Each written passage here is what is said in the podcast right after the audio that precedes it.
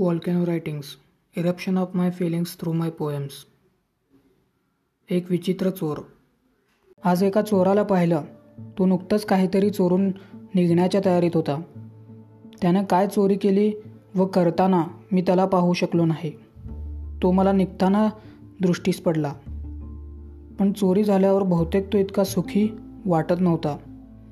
तो इकडे तिकडे पाहू लागला जसं की त्याला कोणी लपून पाहत आहे का? आणि त्याला कोणी न दिसल्याचं समाधान त्याच्या चेहऱ्यावर उमलत नव्हतं. फारच विचित्र चोर होता. चोरी करून तिथेच थांबलेला. न चोरी केलेलं सौख्य होतं नाही सुरक्षिततेची चिंता. मग थोड्या वेळाने एक माणूस दिसला जो मला झाडामागून पाहत होता. पण मी त्या चोराच्या ठिकाणी उभा होतो आणि चोर गायब होता.